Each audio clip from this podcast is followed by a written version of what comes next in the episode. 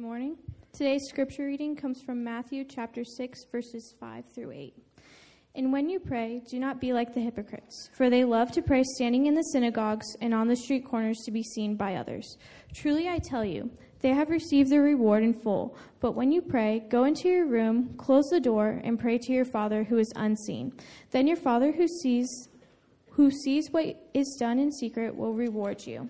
And when you pray, do not keep on babbling like pagans, for they think they will be heard because of their many words. Do not be like them, for your Father knows what you need before you ask Him. This is the word of the Lord for us. There are no atheists in foxholes. When you're in a predicament, you cry out to God. You pray. It's just what you do. You, you ask the Lord, help me, save me, rescue me, right? You hear those pray, prayers from each and every person. There are no atheists in foxholes. I need you. Help me. And maybe you've noticed that in your own life. You tend to pray more during trials and hardships. It's when you're faced with those obstacles and challenges that all of a sudden you're praying more. All of a sudden your prayer life is growing. You seek the Lord with desperation. And yes, God wants us to come to Him when we're in crisis. I am not criticizing that at all. Those prayers are genuine and sort of gut level. Help me, oh God. God wants us to come to Him when we're facing hard circumstances. He shows up in those places, does He not? When you're in that place of need and you cry out to the Lord, He shows up. He is faithful to meet us right where we are and to then lead us through the fire. But what if you could have the kind of prayer life where you seek Him with that kind of desperation each and every day? When things are going well, or when you're really busy. Maybe this year. Maybe this year, God is calling you to the spiritual discipline of prayer. Maybe this year, God wants you to overcome the obstacles that tend to stand in your way when it comes to that sort of prayer life. Maybe this year, you will learn to pray anyway.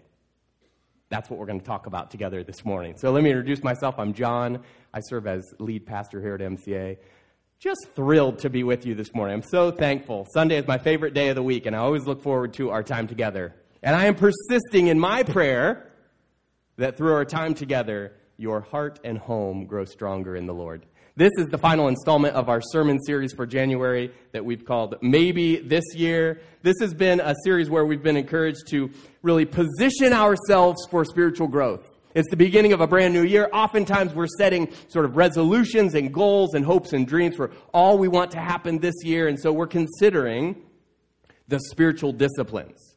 Um, I should say, by the way, uh, take note of this. If you're interested in learning more about spiritual disciplines, we've really just kind of scratched the surface. Uh, we do have a resource available to you.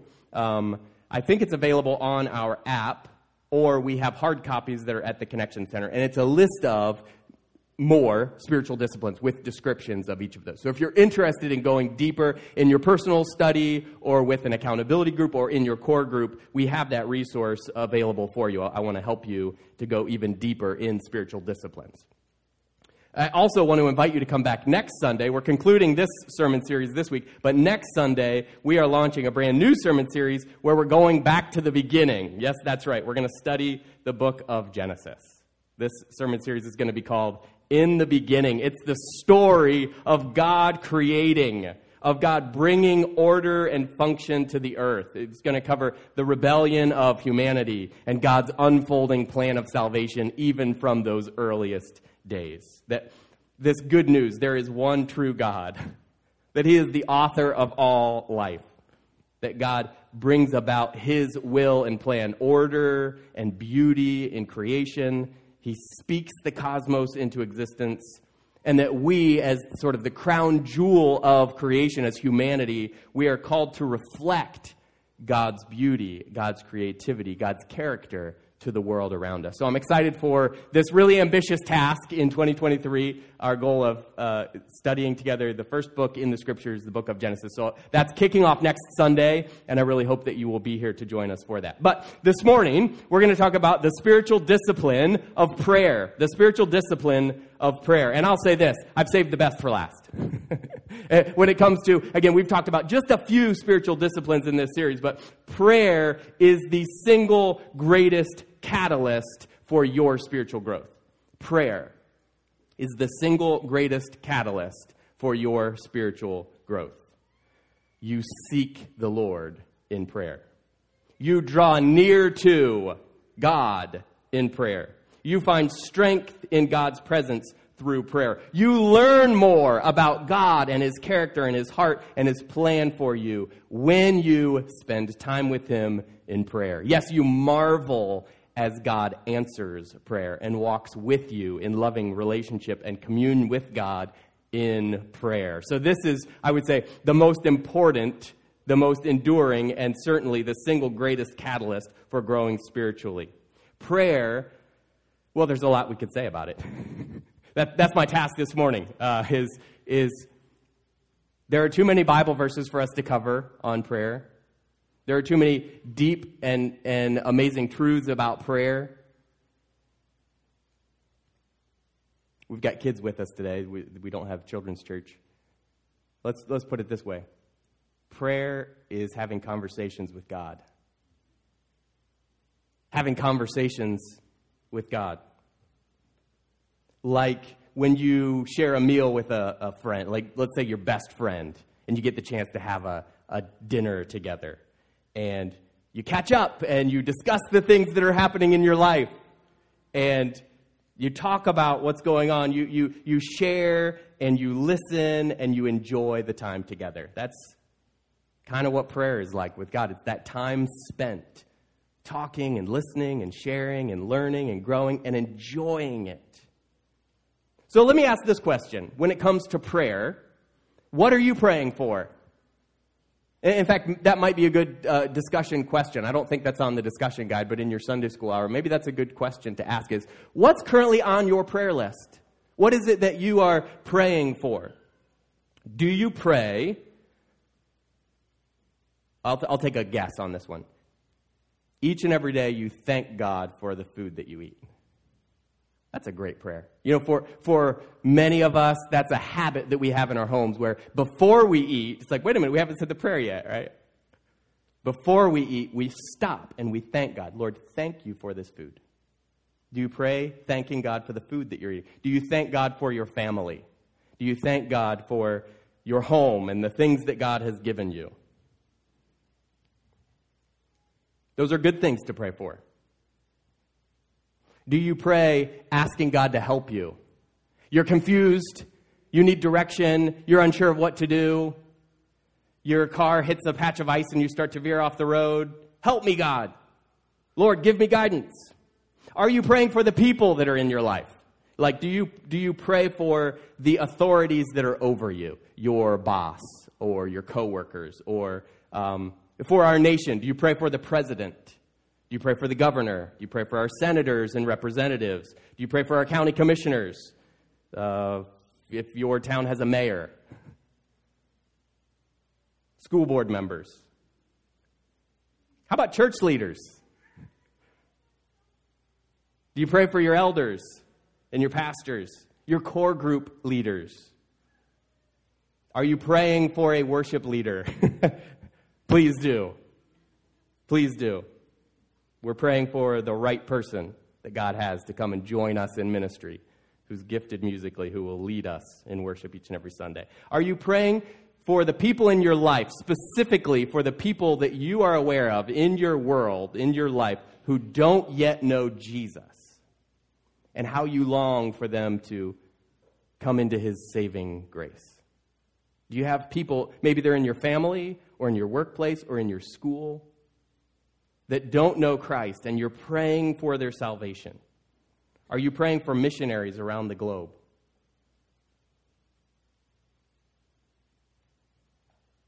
Are you praying for the next generations? The ones that are a little bit younger than you, whose hairstyles and music is a little different than yours? Are you praying for them that the gospel would take root in their generation, that it would take root in their hearts and lives, that leaders would emerge, young men and women, bold for the gospel? This is probably the hardest one. Are you praying for your enemies? It seems like someone in Scripture told us to do that.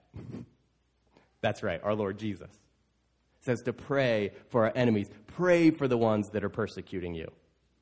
The people that attack you, that try to undermine you, that go out of their way to cut you down and do you wrong, are you praying for them? Are you asking God to bless them and help them? So that's just talking about praying for the people in our lives. Are you praying for the circumstances in your life that you're facing? Are you taking to the Lord the things that concern you? Those things that maybe keep you up at night? Are you taking to the Lord the things that just really make you mad? You see these things happen in the world. I follow some of you on Twitter, by the way. and I'm not against tweeting, but there are times where I wondered has this person prayed about this, or was Twitter the first response? Are you taking those things that anger you? You see wrong, you see injustice. Are you taking those things to the Lord and just bringing that before God's throne? Lord, I'm upset and I'm angry and this is unjust. Are you taking to the Lord your own hurts, the places where you've been wronged, where you're struggling? And how about this? In your prayer time, are you talking to the Lord and listening to Him? Are you talking and listening, or is it more of you talking? That's all, God. Thanks. See you later. Bye. Click. There are so many ways for us to grow in prayer. There are so many ways for me to grow in prayer. Um, I do want to invite you, by the way. We, pray, we gather and pray here at MCA each and every Sunday morning. So worship service is at 9 o'clock. We gather at 8.30 we pray from 8:30 to 8:45. It's a time where we just take a few minutes. We pray for our church, we pray for the worship service, we pray for our world. Uh, and you are welcome to join us. Each and every one of you is invited. We meet in the ambassador room, which is just down the hallway on the lower level here. 8:30 Sunday mornings, we just gather, seek seek the Lord, begin Sunday morning with really humbling ourselves before him. Because I'll say this if we are not a people of prayer behind closed doors, then we will not be a people who rightly pray in public. Like there's something really wrong about, I'm going to get up front and I'm going to do this in a public way and I'm going to, and I'm going to, and Jesus talks about this in the Sermon on the Mount, doesn't he? We heard it from the scripture Cami read a moment ago. There's something really wrong about, I'm going to pray publicly I'm going to pray out loud because I know people are going to hear that, and I know people are going to see that, and I know people are going to think I'm really pious and holy if we don't have that prayer time in our quiet place, in our closet, prayer closet, in the inner room, in our personal living quarters, prayer behind closed doors. Jesus, in fact, tells a story about this in Luke chapter 18. Here's what he says Two men went up to the temple to pray, one a Pharisee, the other a tax collector. Uh, by the way, tax collectors were notorious sinners. Like they were just bad people. No one liked them. They were, they were known for corruption and doing evil deeds. Tax collectors were bad, right? Pharisees would be like church leaders, lots of accolades. People liked them and looked up to them. Okay, so you got a Pharisee and a tax collector. It says uh, so. Luke chapter eighteen, verse eleven. The Pharisee stood by himself and prayed, and here's his prayer: God, I thank you that I'm not like other people, robbers, evildoers, adulterers, or even like this tax collector. I fast twice a week and give a tenth of all I get. Verse 12 then, or 13 rather, here's the prayer of the tax collector who stood at a distance. He would not even look up to heaven, but beat his breast and said, God have mercy on me, a sinner. Here's the words of our Lord Jesus then. I tell you that this man, rather than the other, went home justified before God. For all those who exalt themselves will be humbled, and those who humble themselves will be exalted. In his life and ministry, Jesus had this habit of sort of withdrawing from the crowds, like pulling away, getting away from the noise. Why? Because he wanted to spend time with God the Father in prayer. Of course, there were times where he prayed publicly. But like Daniel, and we talked about him a few weeks ago in this sermon series, Uh, Daniel went to the cell of his personal living quarters three times a day to pray. Just like Daniel, we must also learn this important discipline of creating space where we can encounter God and encountering God free from distraction. And it's in those places, it's those, those private prayers behind closed doors that we invite God into our circumstances, our hopes, our fears, our dreams, our pain. We intercede and, and pray for our enemies and for the, all, all the different people that we just talk, talked about a minute ago. And so I'd like to suggest to you this morning that we should be disciplined in our prayer life. And if you're like me, you will say quickly and readily, Yes, I want to grow as a person of prayer. I want to be even more disciplined because I want to be even more effective because I know I need God. And, and, I confess that oftentimes I've not been disciplined in my prayer life, and oftentimes I've just given God this litany of things that I want to happen, amen, and I'm out the door. So, what I want to do with the rest of our time together is talk about prayer, and specifically, I want to address four obstacles that get in the way. So, what are the obstacles that keep us from de- being disciplined in our prayer life? And identify them. So, I'm calling these four common obstacles to prayer. The first is that prayer doesn't always seem to work. So, sometimes we pray about something, but we don't get the result we wanted. Hmm, I asked God to help me get the job, but I didn't get it. I asked the Lord to heal me, but it didn't work. And so we give up. I prayed about that. I tried that, and prayer doesn't seem to be working. Nothing seems to be happening. This seems like a waste of time.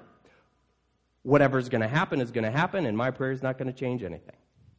This is an obstacle to a disciplined, fruitful, and effective prayer life is that prayer doesn't seem to work. Well, we're viewing prayer wrong.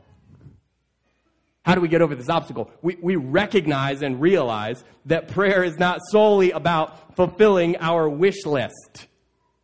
That prayer isn't just the means to get our desires, and therefore, if it's not working, I'm not going to do it. Prayer is about cultivating a relationship with God. It's about drawing near to Him, the one true God, the living God. Yes, we bring our requests before Him, to be clear. We present our requests before God. Absolutely. But God is not a cosmic genie. We just tacked on in Jesus' name. Therefore, it all happened. It all came true. Just the way I drew it up, just the way I wanted it. Well, if you drew it up and it happened that way, then you didn't really seem to need God, did you? So, an obstacle to prayer is when prayer doesn't seem to work, and we've got to realize that it's not just, here's my wish list, and unless God accomplishes it, then prayer doesn't seem to be working. I, and I will admit to you, there are times where it seems like prayer isn't working. Like I'm praying for this thing, the thing's not happening. but here's what I've come to realize God wants to change us through prayer, not just give us what we want. There's this great quote from John Corson where he says, The purpose of prayer is not primarily to move the hand of God, but rather to hold the hand of God. So if I'm not praying because prayer doesn't seem to be working, then I don't rightly understand that prayer is cultivating a relationship with God. I have viewed God as my servant who should simply do what I want. And if he's not doing it, then I'm just going to stop asking and persisting. But let's dwell on this for just a moment longer. Have you had the experience where you've asked God for something and you didn't get it, but later you're really glad? Those moments are so helpful where you wanted something. You know, maybe it was a relationship and you really wanted that relationship and you prayed about it. Lord, give me that relationship, but you didn't get it. And only later you find out that person is really crummy and they treat people awfully. And I'm so glad that I don't have that relationship. And then all of a sudden your prayer is, Thank you, oh God, you spared me. So let's learn from those experiences. when God doesn't give us what we want, we learn to trust Him. And let me say this God always answers prayer. God always answers prayer. Sometimes the answer is no. Sometimes the answer is later.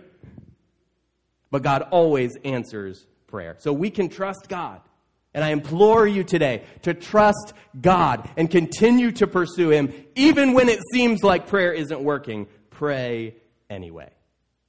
That's the first obstacle, is that prayer doesn't seem to work. The second obstacle is that we feel guilty. Very frankly, sometimes we don't want to pray because we feel guilty about the things we've done. I've sinned, I've done wrong, I've, I've disobeyed God, I've gone my own way, and so I don't feel worthy. Like, I'm not now going to come to God and ask Him for something when I know I've disobeyed Him. I feel guilty. I've done wrong. I know it. And so I'm not going to pray. But God wants us to turn to Him in prayer, even when we've messed up, especially when we've messed up. God wants us to turn to Him especially when we've messed up. He calls us to come to Him. Think about it. The prayer of the tax collector. We learned about this in Luke chapter 18, right? We had the Pharisees' prayer. Thank you, Lord, that I'm not like these other people, like this tax collector. And the, the prayer of the tax collector was, God, have mercy on me, a sinner. That was the prayer that allowed the man to go home justified before God. Do not allow your sin, your guilt to keep you from God. You don't have to fix your life and then come to God in prayer. Like, I'm going to make things right first. I'm going to do things right. I'm going to prove myself. Then I'll be worthy enough to come to God in prayer. No, that's not how it works. Instead, you cling with feeble fingers to the ledge of God's great grace. you pray the prayer of the tax collector Lord, have mercy. I've sinned again. You don't feel worthy to come to the Lord? Good. Listen to me. You don't feel worthy to come into the presence of Almighty God? Good. You're not worthy. But God still calls you to come into His presence with humility, confessing your sin and seeking His heart and recognizing that God forgives you and God is merciful toward you. That in Christ, as the blood of Jesus covers your heart and your life, you are forgiven, redeemed, and made new. That He covers you like a robe of righteousness that he calls you righteous, even though your, even your righteous acts, the scriptures say, are like filthy rags. Because of what Jesus has done, when you come to him in faith, he accepts you and he allows you to come into his presence. So he is calling you and urging you and imploring you. Have you messed up?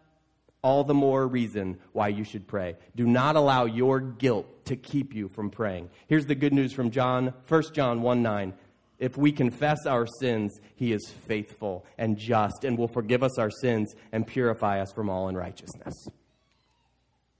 So, we're talking about common obstacles to prayer. Why are we not more disciplined? Why do we not pray more? Third one is we don't know how to pray. All right, I'm going to pray. I'm going to sit down. I'm going to talk with the Lord. I'm not sure what I should say. Now, we know that we're not to pray like the hypocrites who love to be seen by others, right? We heard that from our scripture reading. Uh, Jesus says they have their reward in full. They prayed just so others see them, just so others look good, right? Um, and so may, maybe that causes us to clam up. Well, I don't want to pray with the wrong motives. Well, I don't want to pray for the wrong reasons. Or like, I'm really not sure what to pray. Like, I don't know. Is this appropriate to pray about? When, you're, when you're feeling really mad and you're feeling really upset, and then you go to the Lord and you just sugarcoat it all, you're really frustrated and you're really angry and you're really hurt and you're really confused, and you're like, Now I lay me down to sleep. I pray the Lord my soul to keep. Like, just, first of all, go to the Psalms and see the gut level prayers of David and the Psalms there. They're like, Break the teeth of my enemies, O God. Like, I'm so angry and I'm going to take this to you. Like, that doesn't seem like an appropriate prayer, does it? So I think an obstacle to pray is sometimes we, we're not sure what we should pray. There's good news here, too, in Romans chapter 8. Here's what Paul teaches in verse 26. He says, Likewise, the Spirit helps us in our weakness. For we do not know what to pray for as we ought, but the Spirit Himself intercedes for us with groanings too deep for words. The Holy Spirit will give us the right words at the right time. He will help us. If you're still concerned with knowing how to pray or what to pray, don't worry. I brought along an instructional video this morning. Check it out. But have no fear. We've created a simple resource to help educate you on how not to pray. Just because the group is in a circle doesn't mean they're playing Duck Duck Goose. Be on the lookout for little details that may indicate it's a prayer, such as someone praying. When someone is praying, don't stare off into space. Don't trim your toenails. And don't fire up a chainsaw. These actions are potentially distracting and may give the impression that you aren't giving the prayer your full attention. The celebratory drop to a knee prayer is really only cool after a touchdown. Laying hands on the sick is simply placing your hands on someone while praying for them. Your connected hands. She has fallen into sin in a big way when she cheated on her boyfriend with that football player. God, and we know that she's been to rehab three times. Saying amen after a bunch of gossip doesn't make it a prayer. So comfort Larry here with the death of his parents and his dog and that horrific unicycle accident. And for me, Lord, with this new car I'm getting, please give me wisdom in choosing the color. Try not to follow a major prayer request with something trivial. If your hands are extended towards someone in prayer, try not to pretend that you're shooting electricity at them like the Emperor from Star Wars. And I'd also like to pray for each of our 27 missionary friends by name. Your prayer shouldn't turn lunch into dinner. That's a miracle no one wants. If the good Lord wanted us to eat cold food, He wouldn't have blessed us with the oven. Okay, maybe that's not the authority on prayer. Um, did you get? Was it a unicycle accident that was mentioned there? Yeah. Okay. Um, the authority on prayer is Jesus. The authority on prayer is our Lord Jesus, and of course, He teaches us how to pray. Matthew chapter six, the Lord's prayer. Um, we learn principles from this prayer. It's probably a prayer that, that you have memorized. Like you could recite the Lord's Prayer. But there are prayer principles that Jesus teaches there that are even more important than using those specific words. Like maybe you memorize it in the King James and you can recite it without even really thinking about what you're praying. We learn from the Lord's Prayer, like this is how Jesus teaches us to pray, that, that we are like children and God is like the Father a good heavenly father. We learn that to position ourselves as we are subordinate and we are connected to and dependent on you, O oh God. We ask for provision for our daily needs. Give us this day our daily bread. Lord, God, please provide for me. Lord, you know what I need today, and I'm asking you to sustain me through it. We learn to pray for forgiveness. As we just talked about, coming to the Lord, even when we have messed up Lord, forgive me. And then, of course, God calls us to extend that forgiveness to others and even pray that. Lord, these other people need forgiven as well. And you want to forgive them, and so I choose to forgive them. We learn to ask for God's will to be done in our lives, in our world. Lord, that your plan, your will, your kingdom would triumph. We learn to pray for protection from evil. God, you can preserve me. God, you will prevail. And so I just want to mention that this morning that, that as we come to Jesus, the authority on prayer, uh, and we did a whole sermon series, I think it was just last year, on the Lord's Prayer.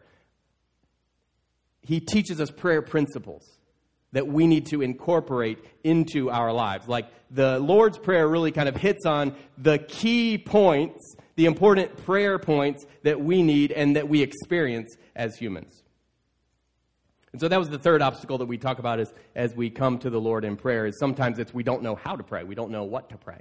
And so I'm urging you, use the Lord's Prayer. Use Jesus as the authority on it. And learn to pray either that specific prayer or the principles that Jesus is teaching us in the Lord's Prayer. Okay, I have one more obstacle that I want to share this morning that tends to keep us from praying, and it is we're too busy to pray. I said these were common obstacles. This is probably the most common obstacle. Busyness keeps us from praying. But let's just consider this morning if God is truly our priority, then spending time with Him will be a non negotiable. Like other things might suffer. Well, I didn't quite get to that. Well, I didn't really make time for that. Well, I really wasn't able to accomplish these things. Other things may suffer, but not our prayer life, if God is truly the priority. And so, again, this has been kind of a theme throughout this sermon series. Again, here's what it depends on our view of God. Our view of God, our understanding of who God is. Unimportant God, I'm too busy to pray. I've got things more important than God, is what we're saying. When we're too busy to pray, we have things in our life and in our world that are more important than God. So it depends on our view of God. Unimportant God, well, then I'm too busy to pray. Busyness keeps us from Him. Big God, important God, powerful God, who, like a heavenly Father, longs to affirm us and connect with us and speak life into our hearts and into our marriages and into our families and who longs to speak blessings over us. That's one of the roles of the father. We see it throughout scripture is the father who speaks blessings over his children and his grandchildren. If we understand God that way, then uh, nothing is going to keep us from him. Nothing's going to stand in the way of me positioning myself for my for the blessing from my heavenly father. Nothing else could be more important than that. Jesus called him Abba, Father, as he prayed in the garden. Abba, Father. It's this intimacy, this you have spoken into my life. You help me understand who I am, my purpose, and my identity. And so, therefore, I come to you and I'm eager to connect with you. But why is it that busyness is so often the thing that keeps us from prayer? There's a story about a famous Christian leader who once had a conversation with someone, and the person said, Oh, I'm too busy to pray. To which he quickly responded, Oh, really? Because I'm too busy not to pray. Martin Luther is quoted as saying, I pray two hours a day, unless I'm really busy, in which case I pray three hours. Unimportant God, busyness keeps us from prayer. What is our view of him? If he is a heavenly father who longs to speak blessings over us, then nothing will keep us from him. Imagine if Jesus was too busy to pray. And he had important things that he was doing, right? Imagine if Jesus said, Yeah, I don't really have time for that. I've got a few healings on the schedule today. I've got some teaching that I need to do. I've got some miracles to perform. I'm too busy to pray. Jesus was a busy guy, by the way, if you didn't realize that. Like, he had three years of, of full time ministry on earth, and it was a busy three years, but he was never too busy to pray. In fact, Mark chapter 1 describes a really busy time for Jesus. Like in one particular day, it begins with Jesus, he's going into Capernaum, he goes to the synagogue, and he teaches. And then he's confronted by this demon possessed man whom he heals.